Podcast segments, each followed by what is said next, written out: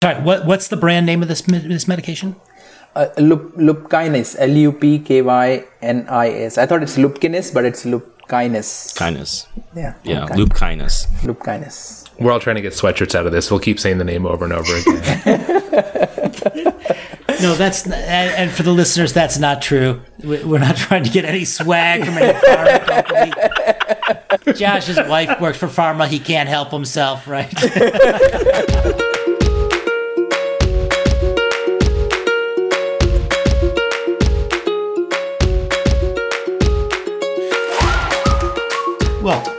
to Freely Think, the twice a month podcast that summarizes and pontificates on recent NephJC journal clubs. NephJC is the Twitter Nephrology Journal Club, where nephrologists meet in social space to discuss the research and developments that are driving nephrology forward. This podcast is for educational and entertainment purposes only and is not intended to give medical advice. If you have questions about your health, we suggest that you talk with your doctor.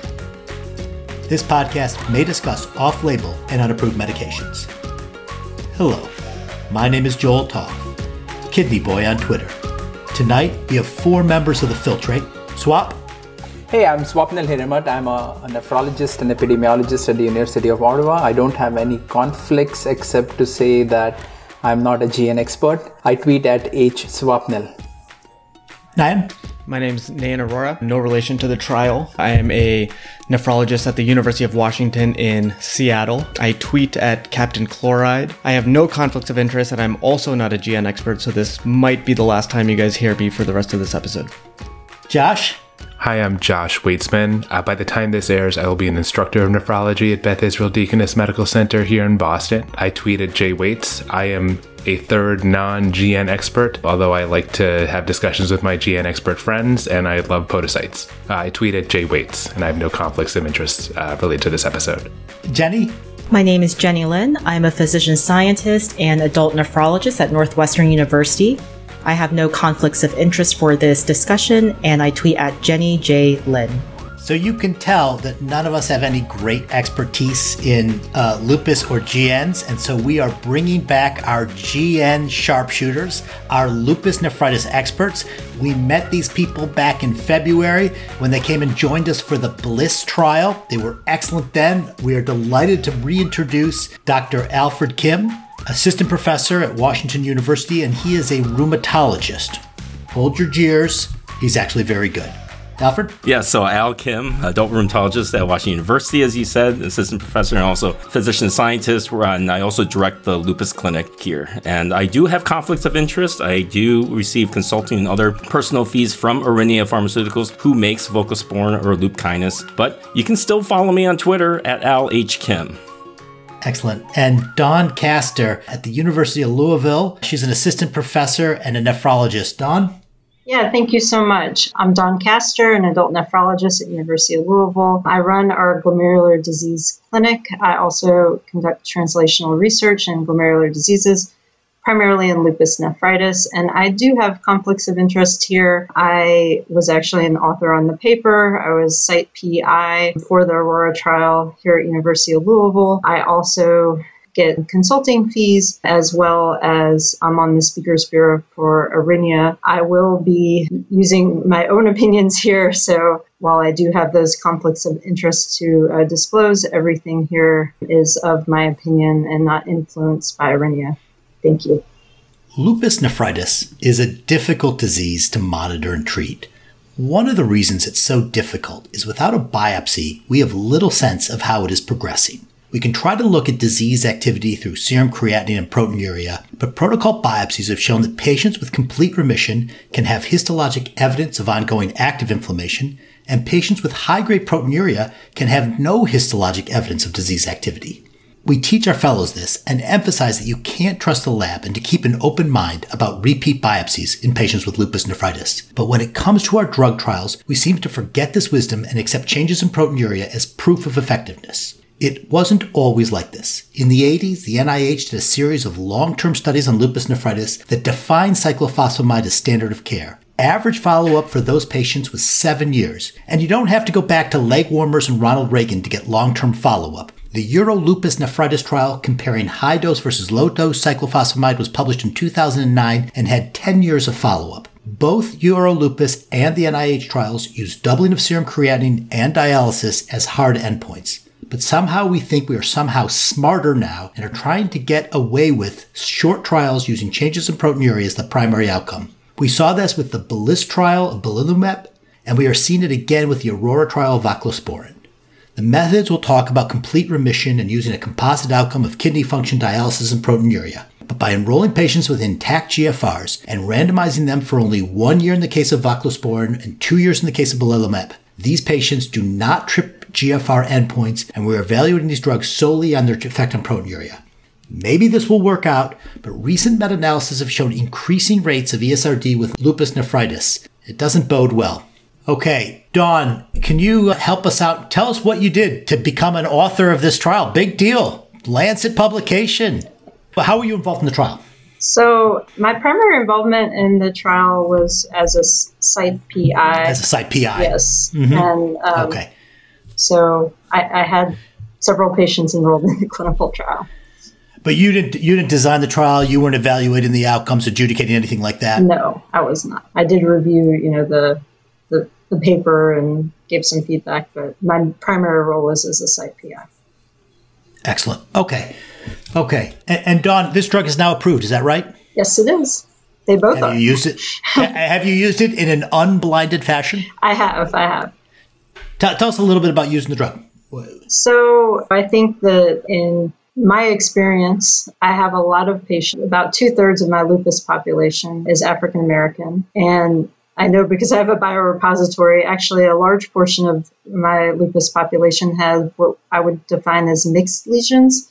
So either a class three plus five and a class four plus five lesion. So really come into the disease with a really high amount of proteinuria and often are resistant to traditional therapies. Although I would say with the uh, complete remission rates of less than 50%, even in these clinical trials, most lupus nephritis patients are resistant to standard of care therapy. So I have used this in recent months in patients that were on standard of care but not getting the decline in proteinuria that I wanted. And when you say standard of care, when you get a new onset lupus patient just walk me through your, your, your, typical it's a class three or it's a class four and they got proteinuria and they got intact renal function. What's your standard of care? What is the Dawn Caster special? So a lot of patients come to me with pre-existing disease but when you get a patient that's fresh i would say the most common combination of therapy would be corticosteroids and mmf for me to use personally. Now I still use cyclophosphamide. Hydroxychloroquine. You oh. caught me on that last podcast, and I'm never going to forget that. oh, my, absolutely. My butt is well, still, is still hot from that. RAS blockade. Yeah, hydroxychloroquine, for, RAS for blockade. Dawn, that's just oxygen, right? yeah. those, have just, those have already been done. I mean, come on. No, but for, for actual immunosuppressive therapy, I typically go to MMF because my patients are typically young women and they want fertility preserved. There are a variety of reasons I might choose cyclophosphamide instead in some patients, but I'd say at least three quarters are probably getting MMF initially. And Dawn, when you give folks MMF, do you have a target dose in mind that you're shooting for? In the ALMS trial, mostly folks are shooting for about two and a half to three grams. It looks like. Yeah. So anywhere between two and three grams. And so, let me just ask: do you, you, titrate it based on the fact that if they're not getting a good effect at two grams, do you pop it up to three? Is that kind of so, what you're looking at? A lot of times, titration is limited by side effects as well as leukopenia. So it is not uncommon to never get to three grams because a patient has significant GI side effects or has significant leukopenia. And that's where I think a multi targeted approach can be very helpful as far as going at the immune system in different ways with a different side effect profile. So ultimately, hopefully, the patient will experience less side effects and a more effective treatment. Al, what's the Dr. Kim approach to a fresh lupus nephritis patient? Yeah, very similar to what Dawn has said. Uh, I think the only thing I would add is I probably use a fair amount of rituximab. I do like a lot of B cell depleters, especially for African Americans. The data, the the phase three data suggested it may be helpful. Obviously, nothing was followed through, but anecdotally, we do have quite a bit of success with that. And the reason why um, that becomes an option is About 70% of our lupus patients are uh, non-concordant with uh, their medications. And mycophenolate is challenging, right? You're taking six tabs a day. And we're going to bring this issue up in the future about pill burden with uh, voclosporin. But this is obviously a barrier to uh, implementation. And so as a result, sometimes they just want to get the IV because it's a much easier schedule on them. So I would say that, especially for African Americans, about about half of de novo, I'll do first line Ritux after discussion with them. About half with mycophenolate. I tend to, with whites, stick more with cyclophosphamide. And then if, if they fail that first level, then it becomes a mishmash about uh, what the next step is with a higher emphasis on cyclophosphamide. Al, just help me out. The rituximab replaces MMF or it is in addition to MMF? I use it as a replacement. I, I know that, like in Europe, for example, they use Ritux with cyclophosphamide. So I think there's a lot of ways you could dice this up. I've just been normalized to think this way, which n- may not be correct, but I can certainly sound right and make it correct for a lot it's of a podcast. people. That's all that counts. Yeah, right. Dawn, how are you using rituximab in your clinic? So I use it more in refractory patients or if there's a major side effect issues. You know, I'm all about as many tools as I can have. So it's not that I don't use rituximab. I, I think there's limited data on it for first line therapy. So I reserve it as either add on therapy for resistant patients or in the setting of they didn't tolerate this, they didn't tolerate that. Well, mm-hmm. there's always vitamin R. And then since belimumab's been approved, are you using that in your induction approach to any of these patients, or is that something you really reserve for more refractory folks?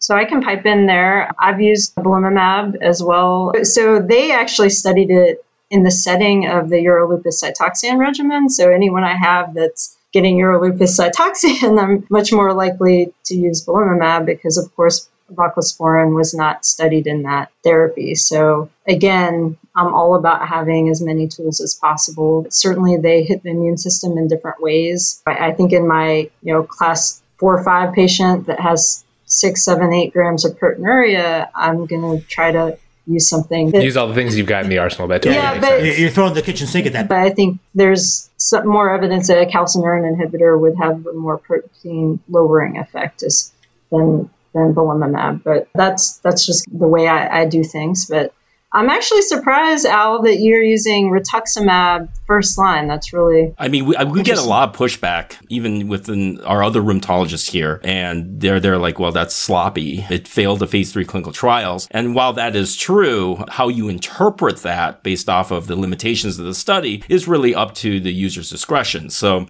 I, I still think that it works quite well. Especially, I think African Americans are largely driven through B cell with other immune processes collectively. And it seems like that B cell modulation seems to be sufficient for a great majority of them. And that's really the reason why I gravitate to that. So, what's your typical steroid regimen with that, with all of these? it's a lot more aggressive now than before. I mean, Dawn and I have been talking about this. You know, at, at times, you know, it's just I, I, think we're all trained to wean it off pretty slowly over months as an outpatient, right? But really, my own particular goal, especially if we see them as an, I see them as an inpatient, is I'm going to try to get them down to five milligrams in about four to six weeks. That's my own personal goal, which is hard and it's certainly not standard. But I really do buy into the massive amount of emerging data and some older data from Michelle Petri, Eric Morand down in Australia, really showing that anything above five milligrams is, is bad. And Eric Morand has a Lancet Rheumatology paper that shows that even you go from like zero to one milligram, there's an 8% increased likelihood of having organ damage. All due to steroids, if you, even if you adjust for disease activity. So that is really pretty damning all right. And there's data now in rheumatoid arthritis demonstrating this uh, similar thing. So again, the culture that we were brought up in, like, oh yeah, we have to wean it off, but that was more words than action. I think now we're really trying to push the action part much more aggressively. And we probably are going to be surprised with how well people are going to do with this. I'm taking notes because that's much faster than I do it. I'll just throw this little note out here, though, and this is something that we just got burned with. Uh, about 10% of lupus patients don't have 11 beta hydroxysteroid dehydrogenase. So this is the enzyme that takes prednisone and own endogenous cortisol and turns it into an active glucocorticoid. So that is about 10% of our patients. So we've had some people on prednisone 60 who just haven't done well, we convert them over to much lower dose methylpred, oral methylpred, and they do much better. Of note, the mice that have this enzyme knocked out, they get a lupus-like syndrome, which is interesting. Okay, let's get started. Swap. Let's talk methods. Yeah, this all seems like black magic. That's why I could not be a GN expert. You know, it's it's B cells and T cells, and you, you make up stuff. It's it's B cells all the way down. Isn't that how? How it goes? exactly. dare exactly. you? So- so we, haven't even, we haven't even talked about complement. Very Exactly. few people say they went into nephrology for the immunology. It's like not a thing that people They actually say. say the same thing about rheumatology. They I'm say not it for lie. rheumatology. They don't say it for, for nephrology. Yeah. The B cells all the way down. I remember from the last podcast, it was like it's not the B cells that matter, it's the CD20 B cells, and it's not the CD20 B cells that matter, but it's the naive CD20 B cells, and maybe it's not the naive CD20 B cells, but you know some immature naive CD20 B cells, whatever. It just keeps going all the way down to some sub sub sub sub sub population. Yeah, I would recommend listeners go back and listen to that Bliss podcast. It's pretty good. It's a nice discussion. It'll get you oriented pretty well for lupus. But okay, let's talk Aurora One. Aurora 1. So this was, it's a global multi-center trial, 142 centers, 27 countries, you know, almost all continents, Europe, Africa, Asia. And you will see that they had patients from everywhere. Uh, In terms of patient populations, this is where things get interesting very fast. So you have class 3, 4 or 5, either alone or in combination uh, of lupus nephritis with the diagnosis being made in the last 2 years. And how do you decide if the patients are active disease? So this was just on the basis of having proteinuria. So that's the first interesting part. So they had to have a UPCR more than or equal to 1.5. I guess that's about roughly 1.5 grams. But if they had isolated class 5, then it had to be 2. So a little bit more proteinuria. And if the biopsy. Uh, sorry, Swa- Swapnil, just to jump in for a sec, the, the class three, four, or five decision on what to grade the pathology, was that done by a central pathology lab or was that done by local hospital pathologist? I think it was the local pathologist as far as I know, and Dawn can correct me if I'm wrong. Yeah, so when we enrolled patients, we, we put in what their classification was based on the biopsy. And they did require a recent biopsy in most cases. So you're probably getting to that. Yeah, and Josh, you're asking the question because there's a lot of variation in There's a lot of inter observer variation on what class of lupus people have. I- I- It's hard, even for non expert renal pathologists like all of us, to figure out what kind of lupus nephritis someone has by looking at their biopsy. But even if you have two expert renal pathologists look at the same biopsy, they may have different reads on it with pretty significant variation. So I, I just don't know Does if, that how does folks that approach that. between one and two and three, four, five? Right? Like I thought, like three and four. Yeah, you can see combinations. Fifty percent. So if they're forty and sixty, you could. Yeah. uh, So three versus four, that's an easy, Yeah, like, make a choice one way or the But the, other. but the question is: Is it the, are there p- significant difference between two and three? and, and that's a question I don't know the answer to as well. I will say too, just to add, the way the patients were stratified was pure class five were randomized separately, and then if you had any proliferative lesion, so if you were three, four, or some combination, those were randomized in their own group. So it was either pure class five or some form of proliferative, which I think there's a lot of variation in what people consider class five because you can have a few scattered subepithelial deposit, but that doesn't make you a class five. But anyway, so hopefully that variability was taken out because I think pure class five is pretty different than if you have a proliferative lesion. But yeah, it was it was site specific pathology. Right, and, as Dawn alluded to, the if the biopsy was, uh, it had to be in the last six months. But if it was uh, a biopsy which was older than six months, then they had to have a doubling of proteinuria in the last six months while, while they were screened. So if, if it's a nine-month-old biopsy, then in the last six months, their proteinuria had to double uh, to show that there is something active going on. And I guess this is partly because in lupus, proteinuria doesn't mean activity. Uh, you know, someone can have burnt out sort of lupus and scarring, and, and they can just have proteinuria as a result of that. So this kind of having a biopsy in the last six months or an increasing in proteinuria is sort of a reasonable take, I guess, uh, to say that they're having active lupus. But Joel doesn't like this.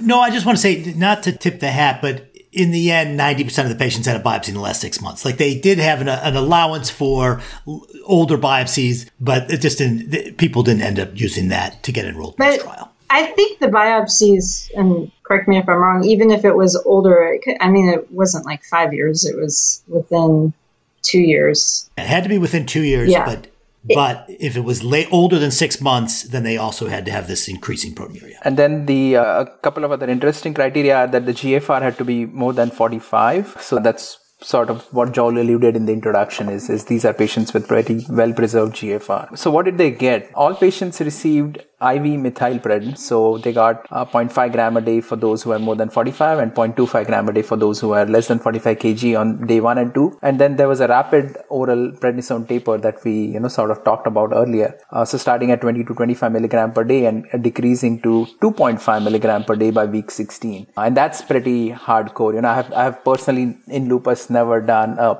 prednisone taper like this. It it makes me very anxious to taper steroids this fast. I'll be honest. So of course, there's the methylpred loading on, at the top. What else were they getting? So they they all received MMF. So if people already on MMF, they were left on it. But if they were not on MMF, they got uh, one gram daily for one week, and then increased to one gram twice daily on day eight. So those who were MMF naive got two grams a day. But I guess some patients who may have already been on higher than two gram doses, they would have stayed on higher than two gram doses. And uh, then they of course received the study drug or the placebo, uh, which was identical in appearance, taste, and smell. Uh, and the study drug was 23.7 milligram of voclosporin twice daily. And I cannot make sense of why this is such an odd kind of dose, and which I think 23.7 uh, is like three pills. So twice daily, this is like six pills a day of some 7.9 milligrams, I think. So it's a very strange kind of uh, dose. I don't know why they couldn't round it off and just tell us it was 24 milligrams. Anyway. One of the things I just want to point out is this dose of MMF is lower than the studied dose by Contreras and Appel, where their target dose was three grams a day. Right. Um, so, so in the ALMS trial that Joel is talking about, which is from 2009, which is the big trial of MMF versus, is it cyclophosphamide? Cyclophosphamide. They achieve a goal dose of MMF of 2.5 to 3 grams per day in about 92% of the patients in that trial. So almost all the patients who you're used to giving MMF to because of that trial, you should be shooting for that higher two and a half to three gram dose, noting that you're limited by side effects in, in a fair number of people. Uh, now, how do you dose MMF? Again, this goes back to my black magic comment. Is that is it like body size or or what have you? And is that part of the reason? Like maybe outside North America, they are you know hesitant to use three grams a day. Is that why they kept it at two grams for for people who are MMF naive? I actually don't know the answer to that question. I mean, again, in the US, we're very, we tend to want to target for three if they tolerate it. that's a good question. Is anybody using mycophenolate levels aside from ensuring compliance, but to actually target some level? I don't even know how to order that. And, and I think so for MMF, would be no. yeah, and, and for MMF, I think you need to do an area under the curve, right? Trough levels are not useful. So it's way more messy. Is yeah. Is all I know. Jenny and I know one doctor who orders MPA levels in people to figure and like doses mycophenolate based on that, but the rest of us have no idea what to do with an MPA level. I think really just like this is the dose you're getting, and do I think you're taking it? Are the two big questions. Yeah, I've I've ordered it before when questioning adherence, but more just to check that. But most of my patients are pretty honest about their non-adherence. I'll be honest. So, in terms of what was measured, we talked about that proteinuria, and, and they also did 24 hour urine quantification as well as anti dsDNA at weeks 24 and 52. As far as outcomes are concerned, they had a bunch of them, but the primary outcome is what is the most interesting part. This was complete response at week 52 and, and for that they needed all of the above so not just one. So they had a proteinuria had to go down from 1.5 to 0.5 uh, milligram per milligram. No, to be clear they had to have greater than 1.5 to be enrolled and they had to be less than 0.5 exactly. to get complete remission. Exactly so and the mean was actually fairly high four grams, I think, something like that. Mm-hmm. Jenny's going to give us results. I know. Uh, Dawn, I'm the same way. I just I can't I can't hold back. Then then that kidney function had to be stable, so that EGFR had to be more than 60 uh, mils per. But in case they were less than 60 to begin with, I guess uh, the decrease had to be no more than 20% from baseline. They should not have needed any rescue medication for lupus, uh, and the dose of prednisone should be no more than 10 milligrams. And again, they were supposed to go down to 2.5. So at week uh, 44 to 52, so the last couple of months, they had to be on uh, 10 milligrams of prednisone or less. They did have a bunch of secondary outcomes. Hierarchical one is time to proteinuria reduction to less than 0.5 grams a day, partial renal response, which is just a 50% reduction of PCR, so 50% but not down to 0.5, uh, and the time to partial response and complete response response at week 24, not just week 52. And they had some other uh, endpoints. Yes, Joel. Swap, with the importance of proteinuria in this study, I'm sure they protocolized using RAS inhibition. I can speak to that. Yeah. Tell us, Dawn. Yeah, Dawn, go ahead. Uh, so if uh, patients were on it going into the trial, which I think almost two thirds, I have to look, maybe 50 to 60 percent, they had to stay on the same dose. It could not be increased. If they were not on it going in, they could not be started they had to be on a stable dose for at least four weeks before and they had to be continue the same dose throughout the trial. Exactly right. And then so, and then given the critical role that proteinuria plays in the outcome of this trial i think it's important to mention like the one bit of basic science we can throw in here that we know that cyclosporin and cyclosporin analogs and, and cnis in general have a direct effect on the actin cytoskeleton of podocytes and lead to decreased proteinuria. So that's something we've known for at least 10 maybe 15 years. And so seeing a proteinuria reduction here from one and a half to 0.5 or even from four to 0.5, it's hard to know how much of that is driven by treating the lupus nephritis versus treating the podocyte proteinuria leaky problem that we have. So the effect of calcineurin inhibitors in general on podocytes and its ability to modulate the actin cytoskeleton has been all done in vitro. And one caveat here is that podocytes in vitro do not make foot processes. Right. So we are measuring kind of just bulk activity, whether it's lamellipodia for rack or whatever, right? And so it is implied then, and there's some good data with lymphocyte deficient mice where you give them a CNI and you can reduce proteinuria. So in other words, the effect is not going through a B or T cell. I mean, that's been demonstrated. So again, it supports it, but that direct evidence still hasn't been uh, uh, shown because it's really hard to show that. But a lot of us have experience in GNs and we know, we see this reduction in proteinuria when we throw tacro at it or cyclosporin at it. I mean, that's my experience. It just doesn't last, right? It's a temporizing. Yeah, if you stop the CNI and the proteinuria comes back, right? So, so that's what yeah. I was going to say. As a, being a non-GN person, looking at a study that's CNI with a proteinuria outcome, that's Jacob deGrom on the mound, and then you say we're giving you a non-standard mycophenolate dose, a rapid pred taper, although Al finds it slow in his own experience. Plus, you're saying you can't increase ACEs and ARBs. Now you're giving them spider tack and saying good luck, right? You're really stacking the odds for this to be a positive study. As most studies do. well designed study. Right. Excellent. I mean, just look at this study, right? Proteinuria is like the really the dominant force that drives this outcome, right? And guess what? It's stacked with a lot of people with high levels of proteinuria. I mean, it's just the way it is. It's not wrong, right? Because like these patients are unlikely to come in with a rapidly progressive GN and a creatinine that goes from one to six in two months. These are folks who probably aren't going to have like all these other things that we're used to seeing in rapidly progressive GNs. They're going to have kidney disease that progresses over the course of 10 or 15 years, that's really tough to design a clinical trial that any drug company is going to want to launch. So I, I, get the desire to focus on interim outcomes, and maybe it's better to have less proteinuria due to a CNI as opposed to not less proteinuria, not due to a CNI, right? I just don't know that this CNI is so much better than a low dose of tacro's effects on all the other CNI magic that we're not seeing. But it would have been nice to at least do a a washout period. Say, okay, stop it for a bit, recheck proteinuria. How much of that was the hemodynamic effect? So, I mean, they they definitely have these uh, more long term extension type arms ongoing right now. So uh, I'm not privy to the specifics of what. So I'm I'm on clinicaltrials.gov and I'm looking at Aurora 2, which is the extension. Mm-hmm. It's a two year additional trial. It sounded like this they remained blinded, like they're staying on their assigned trials. Is that what you're seeing, Dawn? Yeah. So the, the extension trial is a continuation for uh, patients that were in Aurora. And I think the extension trial is absolutely necessary to see the long term effects. Also, I know you guys keep talking about proteinuria as an endpoint at one year and can we rely on this, but the long term data in patients that were followed in a, a few different uh, the European studies showed that proteinuria at one year was the best predictor of long term outcomes. So that's why it's been used as a surrogate marker. And BLISS-LN and the Aurora trial were both longer than some of the previous failed six month trials that were in lupus nephritis. I know a year, two years might seem short, but these trials are fairly extensive. So I think that long term data is important and is being followed, but there's also the logistics of trying to get information in a decent timeline. And then this composite endpoint seems pretty similar to the Bliss LN composite endpoint that they ended up with, not the one they started the trial with, but the one they switched to. Is that is that well, right? Well, no, the proteinuria in Bliss was 0.7 rather than 0.5.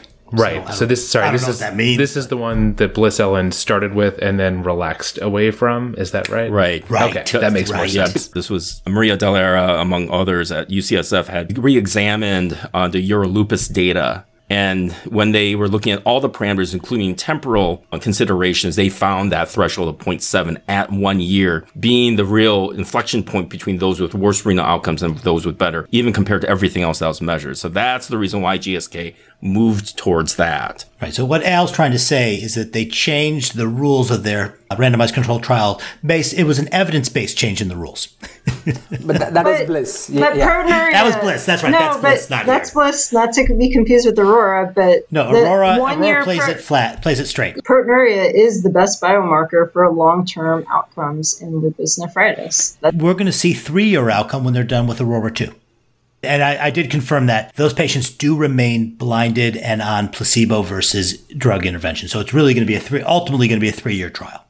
So again, we didn't talk about the intervention being uh, control being placebo, which I guess because uh, as we discussed initially, as Dawn and Al said, many of these patients are on MMF and prednisone. So I guess MMF prednisone is a reasonable standard of care the, for the control group to receive. We won't talk about another CNI as a control in the, we can come back to that in the discussion. So in terms of subgroup, and again, Dawn mentioned about lupus class 5 as one of the subgroups. So they did have a bunch of pre-specified subgroups. So, you know, someone age less than 30 versus age more than 30, men versus women, white versus Asian versus African American versus others, the region, the class 5 isolated versus all other classes put together, use of MM at screening, yes or no, or use of MMF less than 2 grams versus, sorry, less than or equal to 2 grams versus more than 2 grams. So they have a bunch of subgroups that they're looking at, some of which are interesting when we come to them. And in terms of stats, they thought they would have a 20% response rate of the complete renal response in the placebo, and that would go up to 34% in, in voclosporin. So for that, they, they had 80% power with 162 patients. So, you know, that, that part is the, the rest of the stats is pretty legit. The study itself was funded uh, by Aurinia, which makes uh, Lupkynis, I think is how you said it, Lupkynis or voclosporin. They were involved in the data collection, analysis, and interpretation. The authors uh, apparently maintained editorial control, and Dawn can correct me, but but of course the sponsor reviewed the manuscript prior to submission. So that's all But I the had. but the authors wrote. There was no ghostwriters here, as far as we know. It was written by the lead author.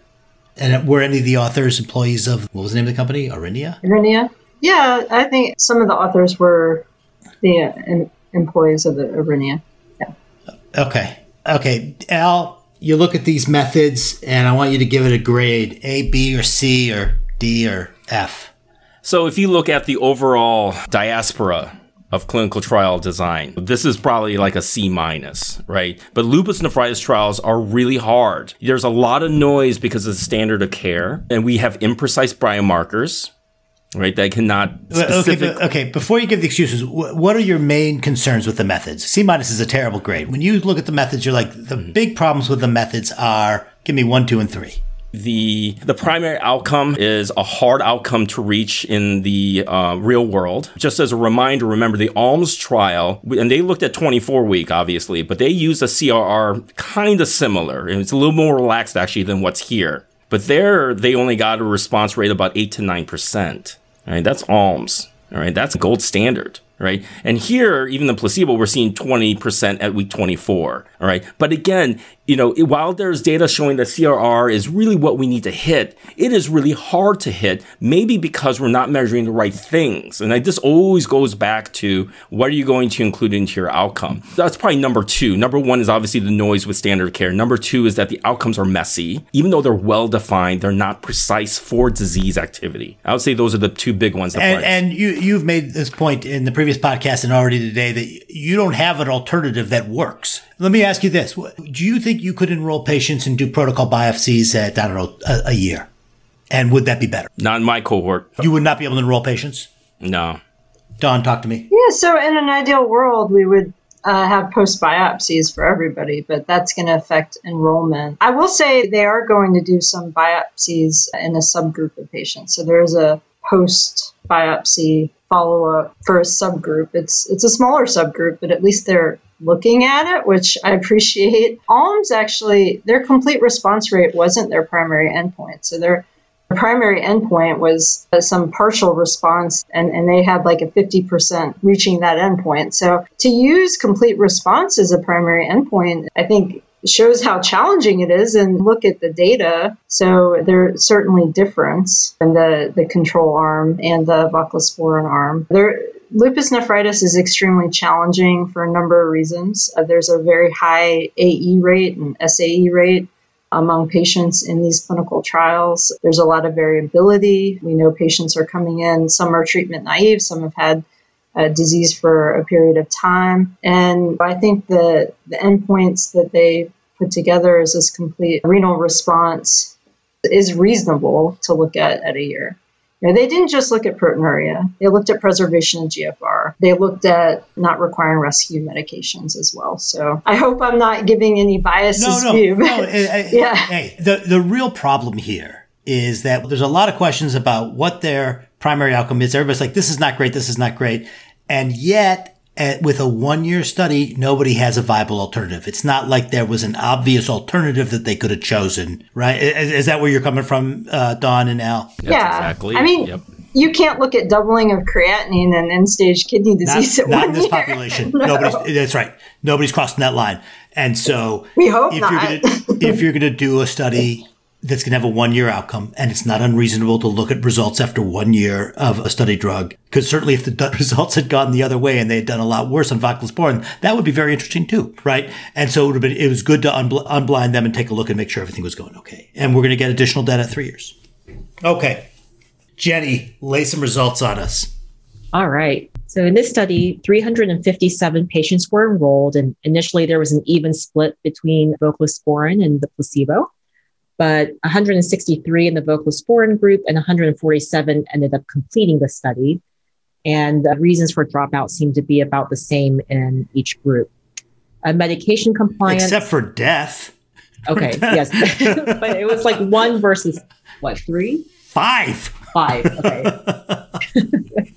All right. And, and let's be fair that the placebo death, was yeah. associated more death than the drug was associated. Right, right, right, right, right. So again, the trial was allowed to continue. Which, which is interesting because in Aura LV, I think, the, the earlier trial, uh, there were way more deaths in the voclosporin and in the low dose, I think, more than the high dose. And, and I don't know, maybe one of you knows the reason as to why. I think it was thought to be chance, and this happened in some countries with infections causing deaths, not not in North America or Europe. Was that sort of the reason? Yeah, I think that that was the suspected reason. So they were.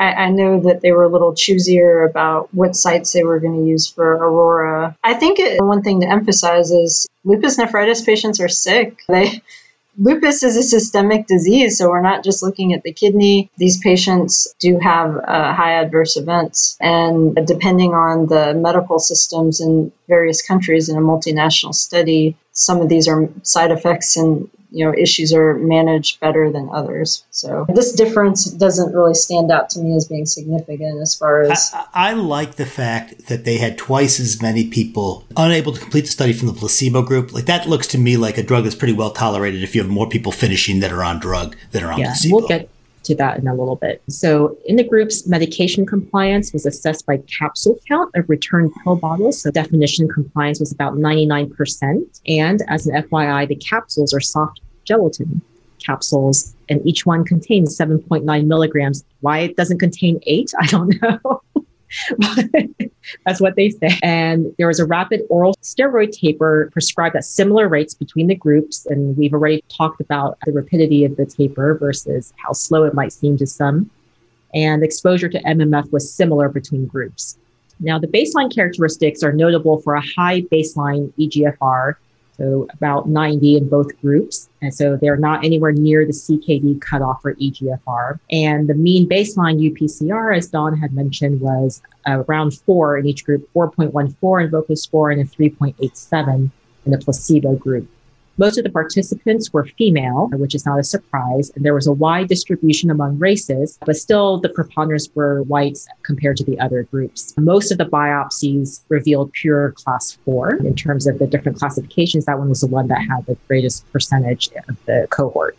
So for the primary endpoint, the voclosporin group had significantly more patients achieve a complete renal response at 52 weeks this is important, is the time since initial diagnosis of lupus nephritis was four and a half years. Right? Like they're only showing up here because their disease is still active four and a half years after they tripped the diagnosis of lupus nephritis. This is not a easy to treat cohort, right? These are people that got pretty bad disease and they've probably gone through a few therapies if they've been carrying the lupus so nephritis tag. Does this mean that the biopsies considered for the study are second biopsies or were they under presumed if they were diagnosed four years ago, I presume it was by biopsy. most I mean, of these were recent, right? Like within six months. Yeah, yeah, eighty percent of them were within six months. or they may not have had lupus nephritis. They may have. no, no, no. That that, that that four years is lupus nephritis. Exactly. Okay. Yeah, that's lupus nephritis. The time since lupus was six point six and six point nine for the two groups. And then carrying that argument a little bit forward, if someone had gotten diagnosed with lupus nephritis, started on MMF, had a terrible side effect, they would probably not come back to this kind of a trial where they went back onto MMF. So I think this is probably selecting for a group of people who at least tolerate the like two ish grams yeah, of MMF a, a day. That's exactly right. Yep. Okay. So the primary endpoint the voclosporin group has significantly more patients achieve the complete renal response at 52 weeks, and this amounted to 41% in the drug group compared to 23% of the placebo group, with an odds ratio of 2.65, uh, p less than 0.0001. And the absolute difference between groups was 18% in favor of voclosporin. And when you break down each component of the primary endpoint, each uh, measure favored voclosporin, but was only statistically significant for a UPCR of 0.5 milligrams per milligrams or less. All of the secondary endpoints, which are presented in Table 2, were statistically significant in favor of voclosporin. At 24 weeks, the voclosporin advantage was statistically significant with an odds ratio of 2.23 and a p of 0.002. Uh, similar trends go for the partial renal response at 24 and 52 weeks. And the voclosporin group achieved the UPCR milestones, such as a UPCR less than 0.5 or a 50% reduction in about half the time as the placebo group.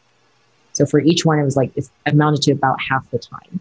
And this is touted as a big deal because proteinuria associates with worse long term outcomes. But as we had discussed before, there are other uh, things to consider about what the drug does and its direct effect on proteinuria. Subgroup analyses presented in figure four favor voclosporin in female sex, all ages, particularly in Asian race, uh, the regions of Asia and Latin America, and a biopsy class that is not pure class 5, concurrent MMF use at screening, and patients requiring a lower MMF dose. Yeah, but again, but again subgroup analysis, sure. the study's never powered for these to be significant. It's amazing how many of the subgroup analysis were significant, but calling out specific ones that don't cross that line, to me, the important thing is every one of those subgroup analysis is off to the right showing an advantage for voclosporin across the board, every single one of them, right? Yeah, the point estimates for all of them are, are on the right yeah. side, you know. Yeah, that's right. One.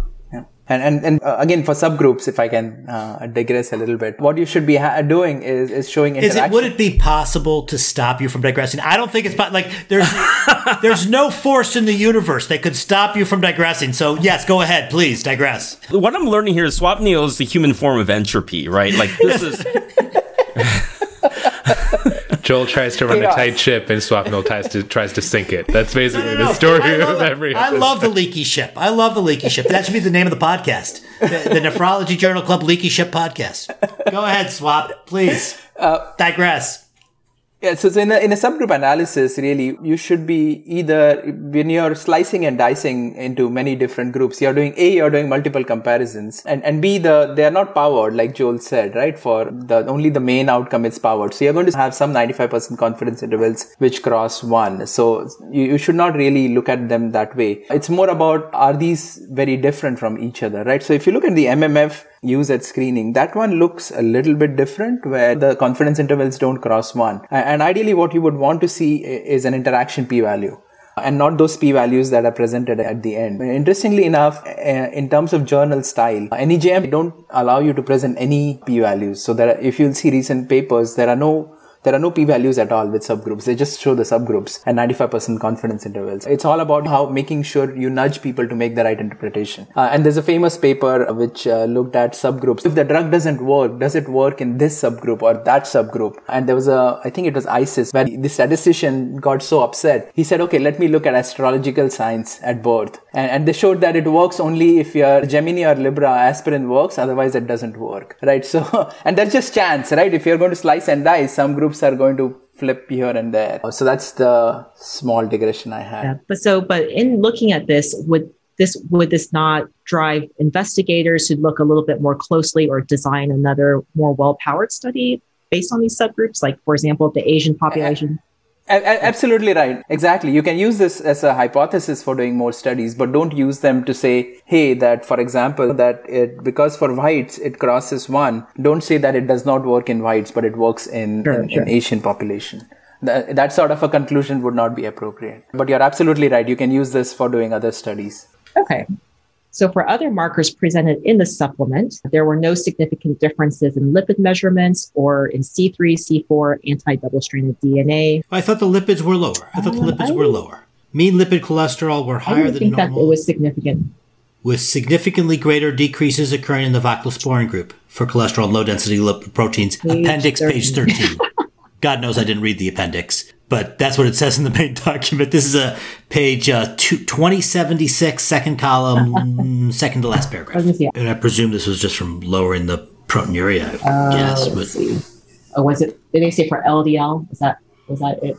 Yes, for cholesterol and LDL, it decreased significantly. Okay, triglycerides is like zero point zero five one nine.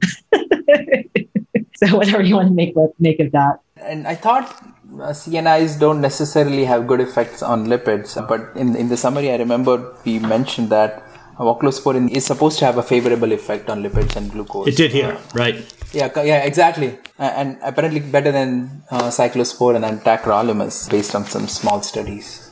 I got a giant BS limited on that same paragraph. At the end of that paragraph, it says mean concentrations of magnesium and potassium remained within the normal range for both treatment groups. My head exploded when I read this, right? I don't care what the mean potassium is. All I want to know about are the six patients that had high potassium, right? Like it's not what the mean levels is. How many patients had high potassium from a CNI? The way they describe this is just like, no, that's just not the way anybody cares about this data, right? The average potassium for the whole group is not important if 12 people had a potassium of seven, right? Those 12 people are going to be very concerned about that seven. So it was, again, appendix page oh, 16. Yeah, it, it shows basically graphs so that um, at least the standard deviation bars don't really veer up to seven, but yeah. Yeah.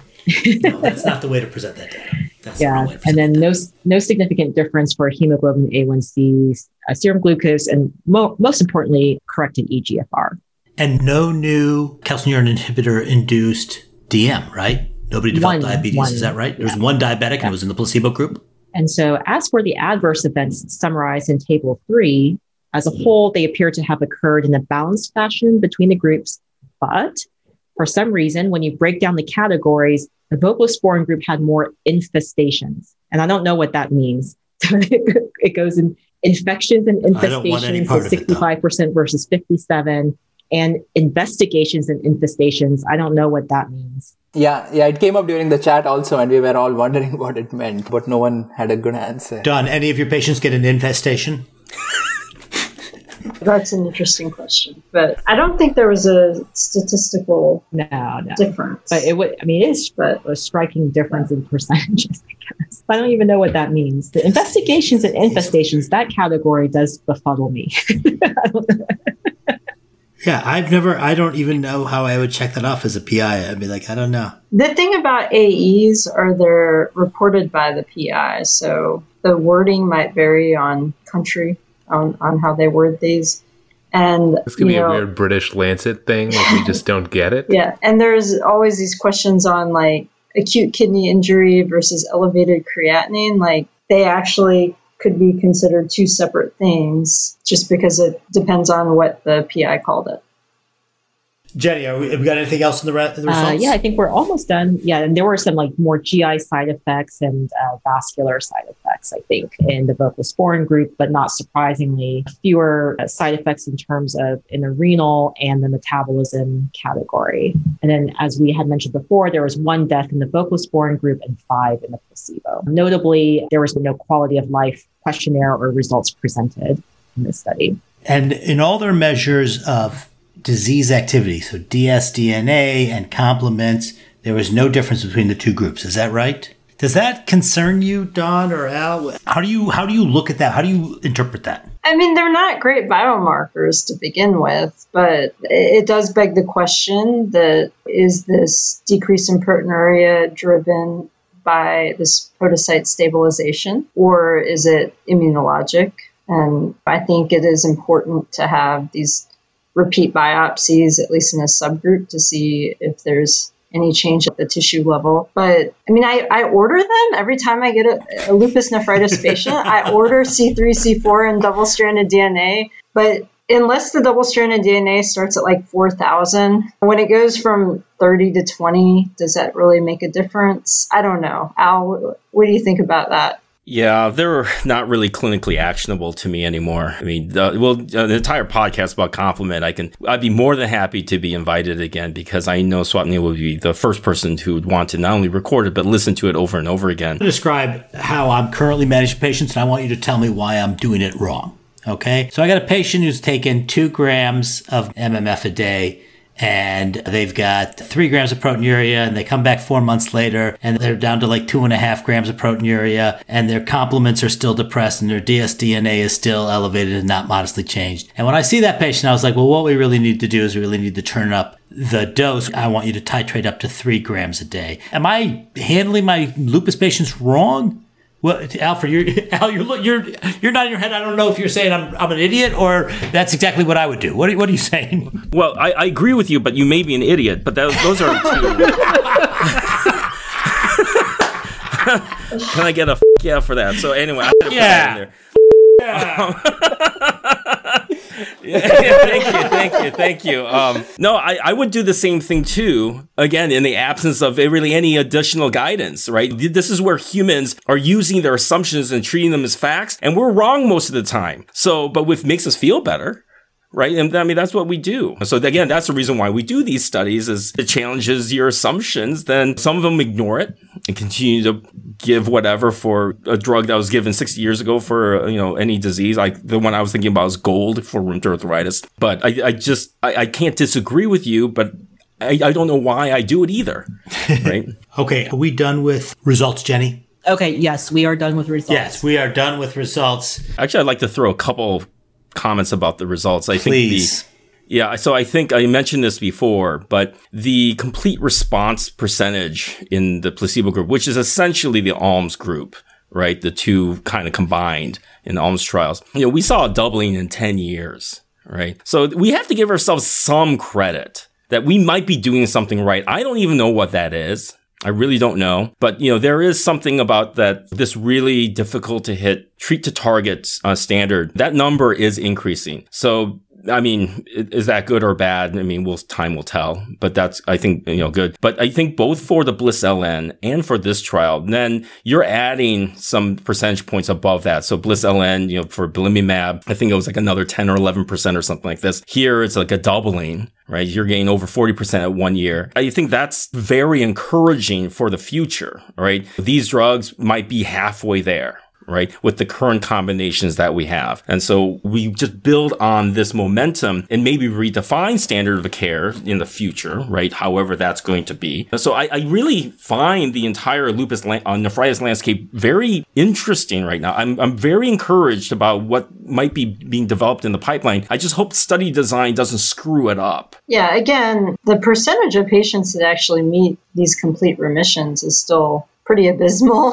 So there's there's a lot of room for improvement. And I think in clinical practice, I try to follow these patients very quickly, adjust their therapy if they're not meeting those targets. And I think the EULAR, ERA, EDTA is the most recent guideline that we can refer to because KDIGO is not out yet, even though the preliminary KDIGO was out a while ago, but you know they recommend it after three months to evaluate if you're getting a reduction in proteinuria, and, and if not, to consider changing therapy. Yeah, I mean that's a good point that the the kinetics of response is quite quick with CNIs. I think in general for what you guys see too, which is a little bit different than a lot of the medicines that we use in lupus and in rheumatology as a whole. So yeah, that that is from a rheumatologic perspective. That's that's a, a reason to use this class. Okay, so I want I want to ask the same question to uh, a, a lupus naive versus a lupus expert. So Josh, does this study make you more likely to reach for Tacro or uh,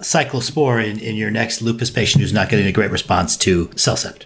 So that's that's really hard, right? I, I think first of all, we don't have a sense of what Tacro or cyclosporin does compared to voclosporin. I don't have a reason to think voclosporin would be miles and miles better than Tacro or cyclosporin but I don't have any evidence that compares them directly. I feel like, from, from my understanding of the results of this trial, a lot of the outcome is driven by proteinuria reduction. I think that jives with what Al is talking about too. The, the rapidity of protein reduction in the urine here maybe outpaces the rheumatologic or like infl- inflammatory response that we're seeing, which I think goes along with this. Maybe one of the main effects of a CNI here is really more on podocyte and proteinuria than it is on inflammatory hand wave, hand wave. The other stuff in this composite outcome the GFR greater than 60. If you started at 90 and you told me you were going to stay above 60 for a year, I think that'd be true for most people. There's no need for rescue medication. There's only so many other rescue medications available to you.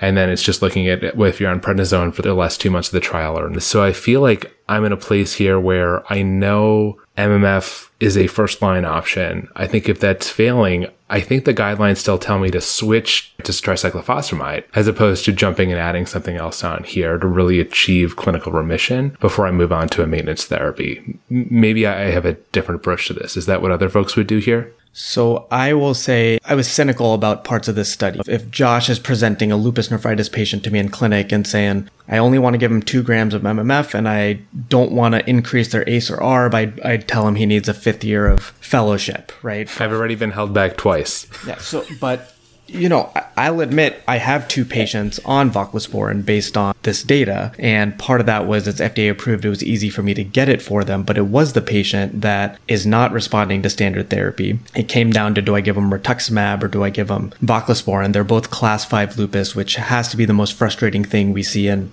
at least that I see in clinic. And for what it's worth, they're both uh, Asian and they both have proteinuria. And I said, look, let's just try the voclosporin. So I, th- I think there is a role for it. If you look at these Kaplan-Meier curves in figure three, looks like you give it to them and five minutes later, their proteinuria goes down. And so clearly there's a hemodynamic component to this, but that may be okay. I don't I don't know the answer to that. I don't know that it's worth the cost as others have alluded to versus cheaper options.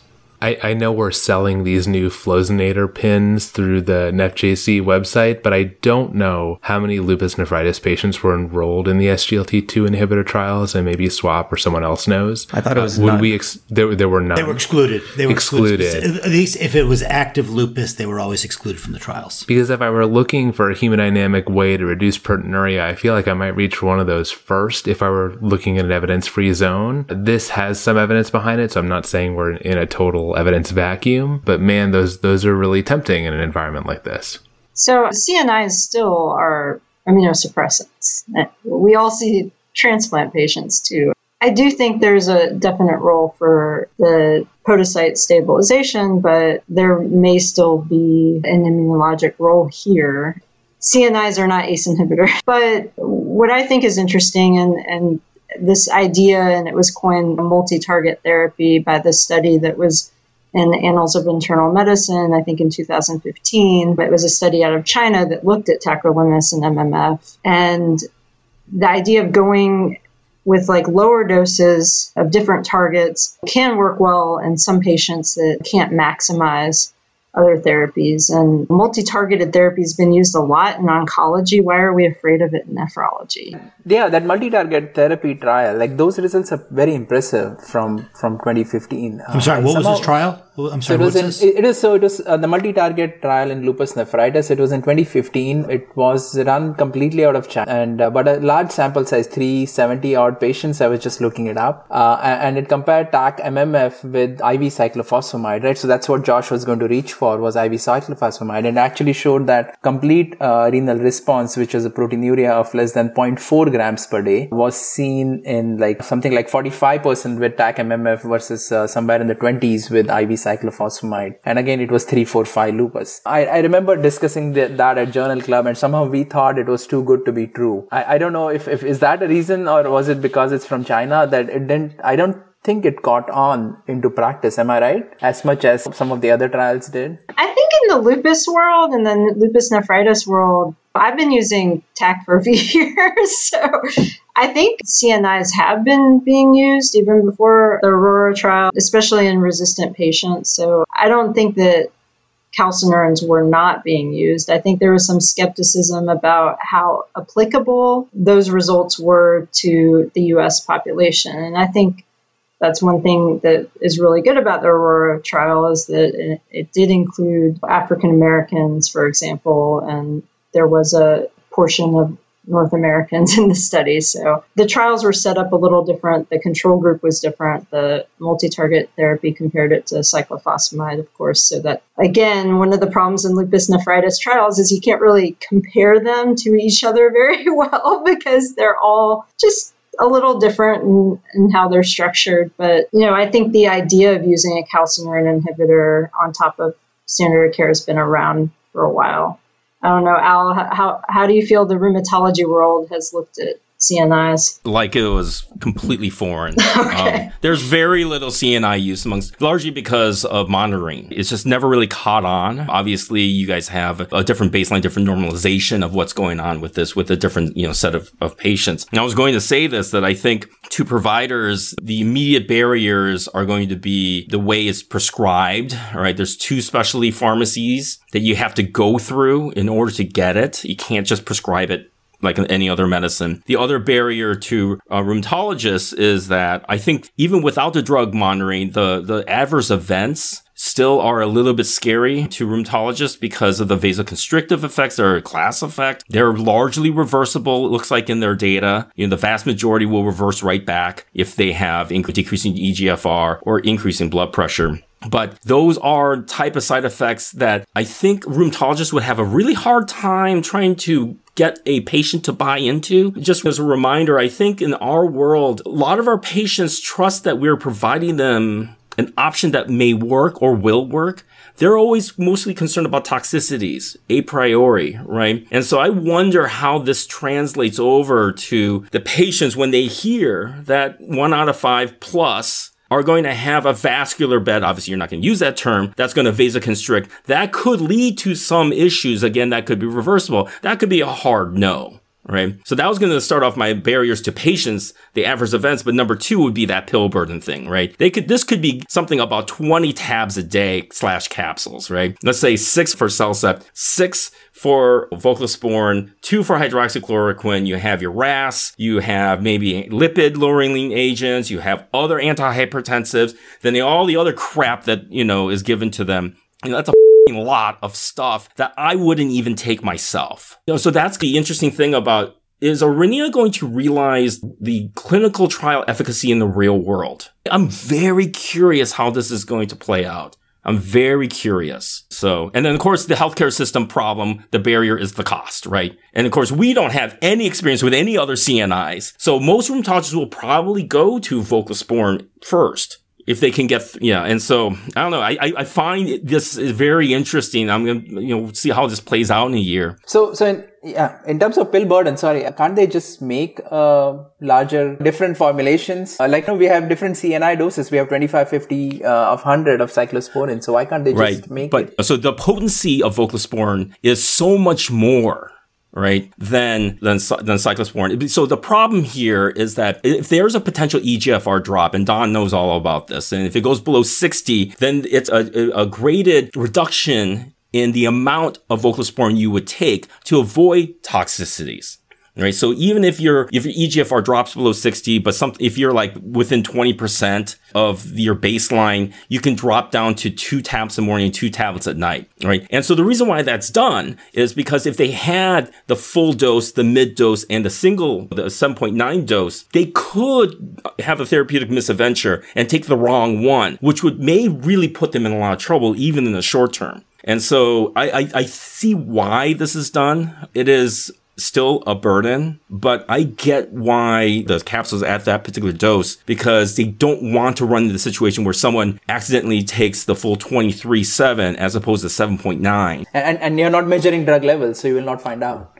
Right. Yeah. Right. And, but I mean, at least it's consistent. The pharmacokinetics, as Dawn had mentioned earlier, is very consistent. So you don't necessarily need to measure it. You already know it's going to be bad. so right so i think that's the reason why but and so that's from a safety perspective that's more of a hazard reduction type of thing but it is painful in the, when you apply. So actually, we talked about the pharmacokinetics of voclosporin before we started recording. So one of the things that makes this different than tacrolimus and cyclosporin is that patients don't require people checking levels that it's a dose it and forget it as long as the GFR remains stable. Is that is that correct, Dawn? Yeah, absolutely. And I think nephrologists would probably all appreciate this because it is so hard to track down 12 hour troughs, like getting patients to come in at the right time for the labs. That's not to say that we don't have to monitor for those CNI toxicities. So uh, the main things to monitor for are you know changes in GFR and hypertension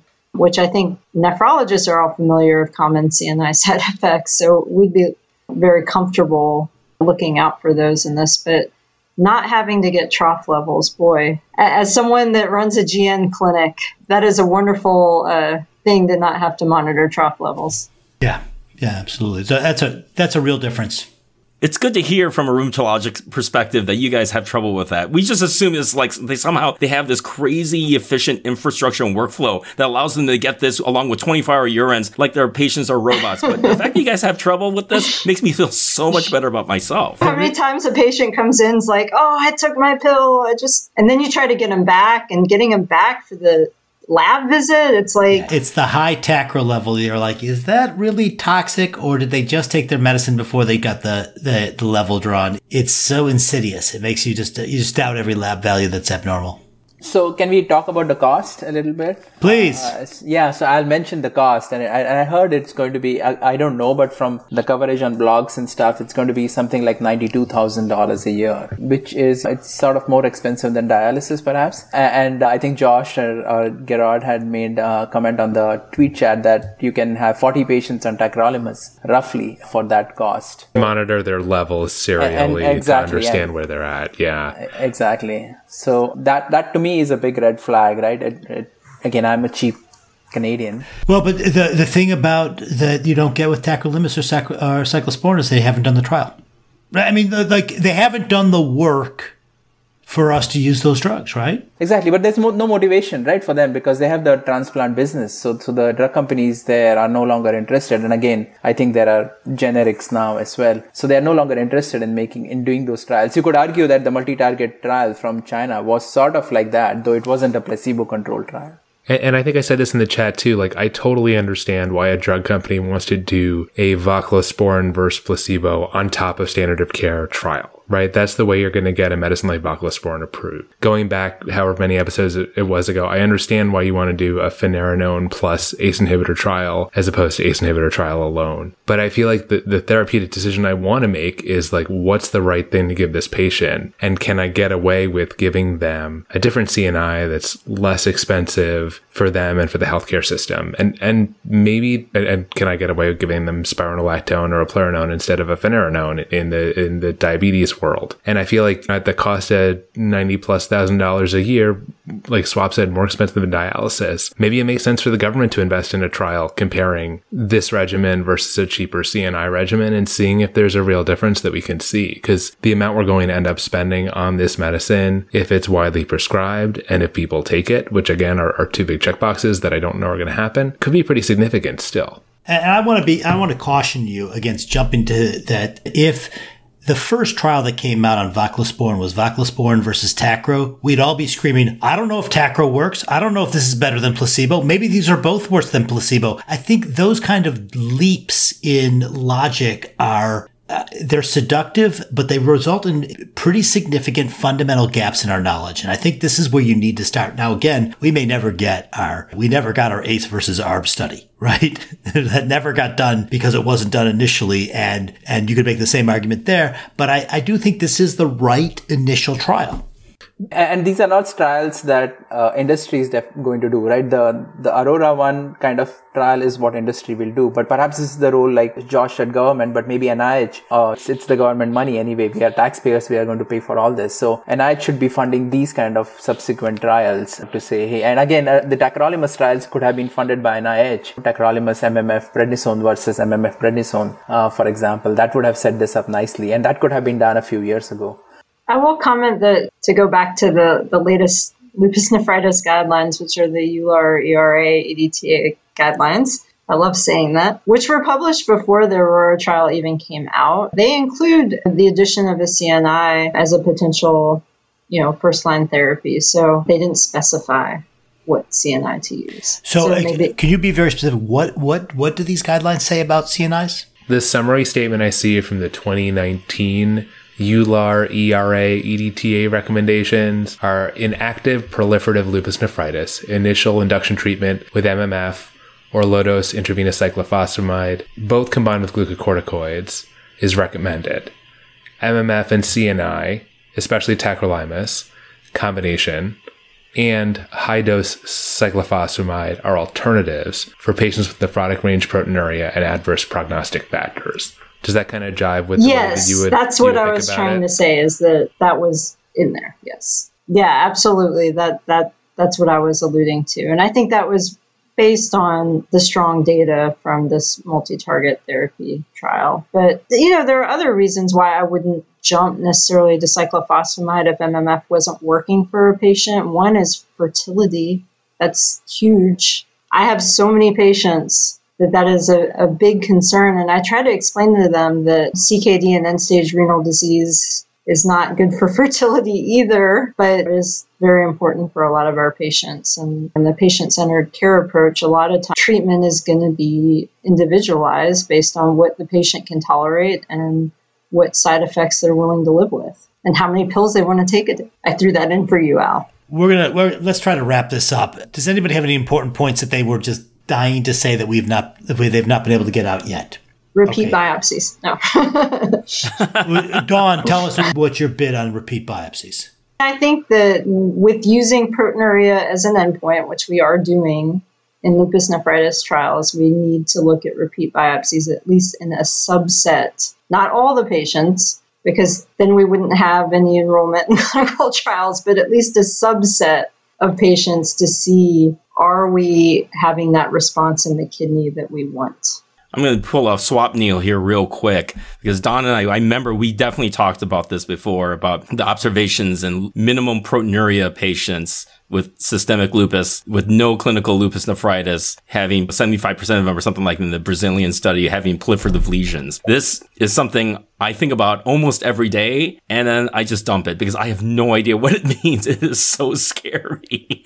right? What does this mean? It's just, oh, for f- sake. I mean, what do you, I mean, do you treat the lesion? Do you treat the clinical? If you're going to treat the lesion, then you have to get another biopsy. But then if, like, uh, yeah, I'm going to leave it at that if the treatment target is proteinuria less than 500 milligrams and they're already there, like what does it mean when I, it, yeah, it's, it's mind blowing. That, that is part of why those recent guidelines actually have a much lower threshold for biopsying patients. So the threshold is 500 milligrams proteinuria per day or UPCR 0.5. But also, there's a caveat on there that says or you know persistent glomerular hematuria. So how many patients with persistent glomerular hematuria are we going to start biopsying and how many class 2 lesions are we going to start seeing? Because i don't see very many class 2 lesions right now. Pretty much i'm going to biopsy someone and know they're going to have 3 4 or 5 or some combination thereof. Are you guys treating any patients any lupus nephritis without a biopsy I mean, I've seen these debates, right, of like, do you actually need one? And uh, assuming somebody doesn't have a medical contraindication. I mean, I did biopsy someone with a solitary kidney with lupus nephritis who had really bad class four with crescents and anyway, unfortunately went on to dialysis. Just really bad luck patient that had a congenital solitary kidney. Well, that's because really they had to do a nephrectomy after the biopsy. no, that's no, why he's no, on no, dialysis now. But, Oh, Dawn, no, no, no. but Dawn is committed, committed to biopsy. Committed. But in, in, in But- lupus, you do need a biopsy, right? Like even like Yeah. membranous or whatever, if the proteinuria goes up and down, it's membranous. But in lupus, the class three may be a class five now, or, or a class four, or whatever, right? So, so you Well, do with need, membranous, we have PLA2R. I mean, we Right. have we have a biomarker. Right. we have something to look at. I think the biopsy is important. Now, have I started empiric therapy because there was an issue? Someone with antiphospholipid antibody syndrome that just had a clot, or someone with valve that is going to be technically difficult to get them in for a biopsy in a timely manner. Yeah, I've empirically treated lupus nephritis for a period of time, but I usually try to get the biopsy at some So point. actually, th- that brings up an interesting point. So I, I want to pick your brains about this. I, I would probably be hesitant to use voclosporin in someone with severe endothelial cell activation. So the endotheliopathies, antiphospholipid syndrome, you know, preeclampsia, scleroderma renal crisis, atypical HUS, those type of these severe COVID. Like if you saw a TMA on a biopsy, I probably would lean away from Volk right? I mean, does that make sense? Why? Am I because because I'm I am under the impression that that CNIs in general um, tend to induce a little bit of endothelial dysfunction, and that process is just way out of control in these endotheliopathies. Right. So you, you could actually promote, you know, additional endothelial cell activation, which could trigger a flare of, say, antiphospholipid syndrome. And there's all theoretical, all theoretical, right? We have no idea if this will play out clinically, but that seems a little dangerous to me. TLDR of this study. So this is a multi-center international placebo-controlled randomized controlled trial of a novel calcineurin inhibitor called voclosporin. Its primary advantages is better pharmacokinetics and pharmacodynamics. It does not require regular assessment of levels to dose these patients. Uh, these patients were randomized to this to a variation of standard of care, which is a MMF for all patients plus the addition of voclosporin versus placebo. They found uh, a significant difference in their primary outcome, which was complete renal remission, which was largely driven by reduction in proteinuria because they enrolled patients with intact renal function and they only followed them for one year and had very few patients have any change in GFR. Is that a fair summary of what we found in the studies or something? Another large finding that anybody wants to emphasize? I think the steroid regimen is something that uh, should be discussed because this is was a very much a steroid sparing regimen. So For both Um, for both groups and you know what Al said earlier, their results even in the control arm were better than the ALMS trial. But not all that different than what they predicted in their uh, power analysis. They were looking for No. twenty percent. Yeah. I mean, they, this they, they pretty much hit their power analysis for their their placebo group. It wasn't a surprise to them. Yeah, but the the complete responders were higher and on this lower regimen because everybody is concerned. They bring up, oh, can I really use this reduced steroid dosing? And and this study would support that its use is safe. And, and as Al alluded to earlier, we know long term corticosteroids really increase risk in these lupus patients and increase risk of organ damage over time. And we're all familiar with the side effects that corticosteroids have. So I Okay. think that's an important point. Okay. We're going to do a tubular secretion here. Swap, you want to start us, kick us off with uh, tubular secretions? Sure. So uh, I'm excited for Kidney Week this year, which is going to be in San Diego. It's our biggest conference and, and they're hoping to do a hybrid kind of conference where some of us will be able to actually be there in person. I'm not sure I'll be one of them. We don't know about the restrictions and, and stuff like that, but it's still exciting that conferences are back on the agenda. I'm reviewing abstracts and there's some fantastic science that's going to come in there. Yay for Kidney Week. Jenny, what do you got? I'm sure that we all have been watching um, the Dr. Glaucomflecken uh, TikTok videos of different specialties and subspecialties. So I don't know if you got, was there ever one between nephrologists and rheumatologists? There was one for rheumatologists. Like first day of rheumatology is, rotation? Oh, no, yeah, yeah. And uh, the rheumatologist, all I have to say is, who's your daddy? You have to watch the video. Yeah, so I'm going to put a plug because there was a nephrologist versus cardiologist one, right? So I think we're overdue for a rheumatologist versus nephrologist. Let's, let's slam them with messages. Yeah, yeah. Let's do it. Al, do you got a tubular secretion?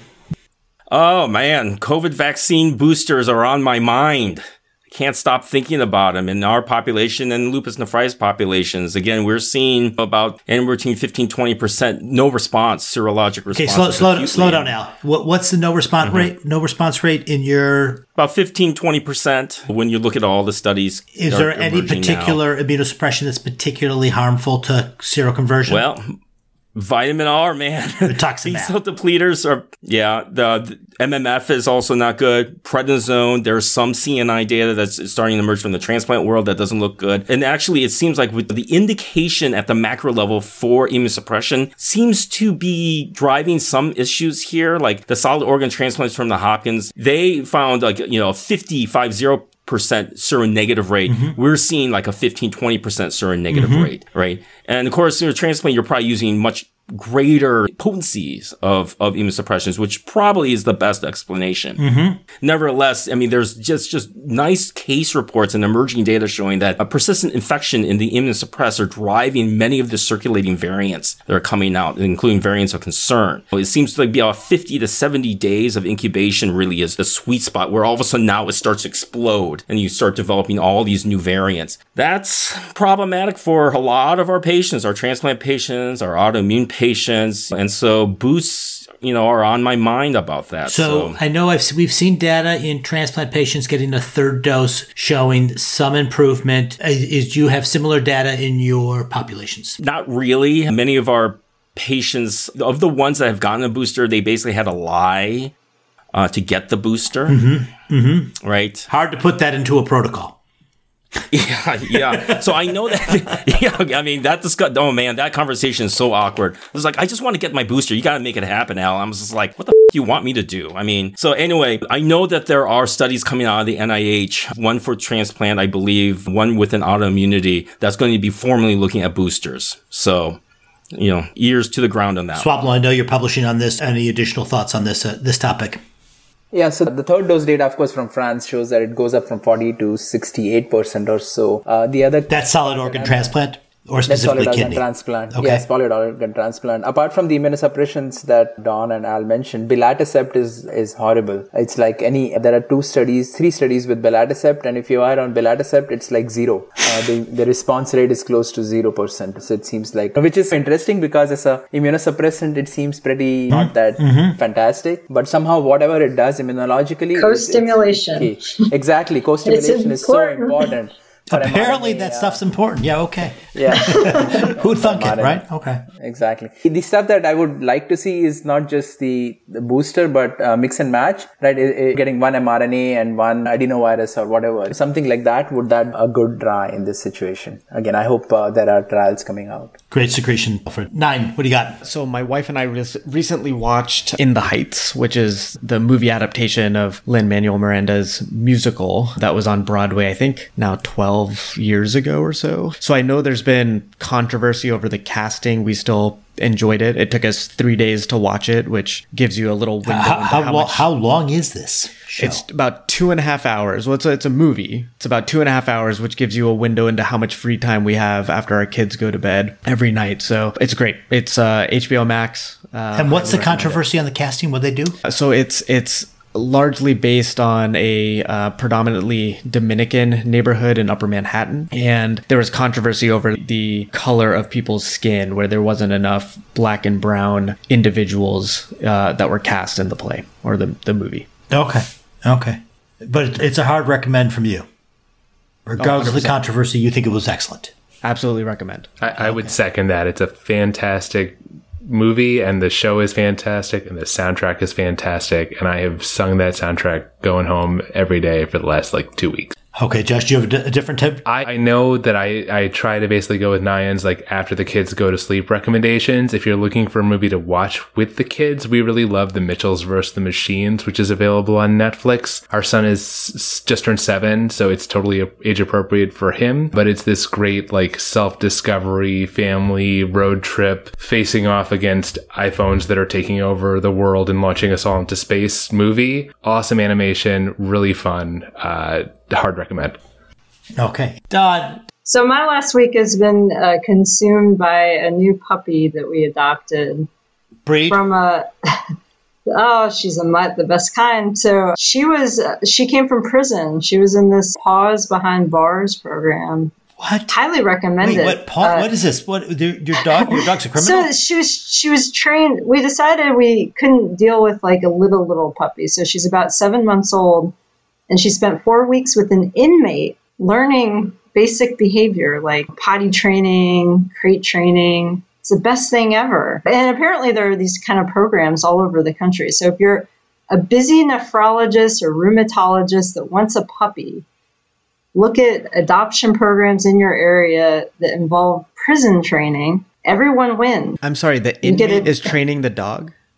Yeah, so she was she was being trained by an inmate for the last four weeks, and then Look at graduated graduated from the program. Her name's Amelia. She's a lab mix. She's like a sixty pound puppy at seven months. So oh, that's going to work out well. Yeah. yeah, so she's no, she's she's great. So anyway, shout out for for rescue dogs. So uh, my tubular secretion is this Flozinator pin. For the last six months or so, anybody who prescribes SGLT2 inhibitors and is an, an advocate for this breakthrough class of medications, we're calling ourselves Flozinators. And so we, you now can uh, declare yourself publicly as a Flozinator either through a lapel pin or through a coffee mug.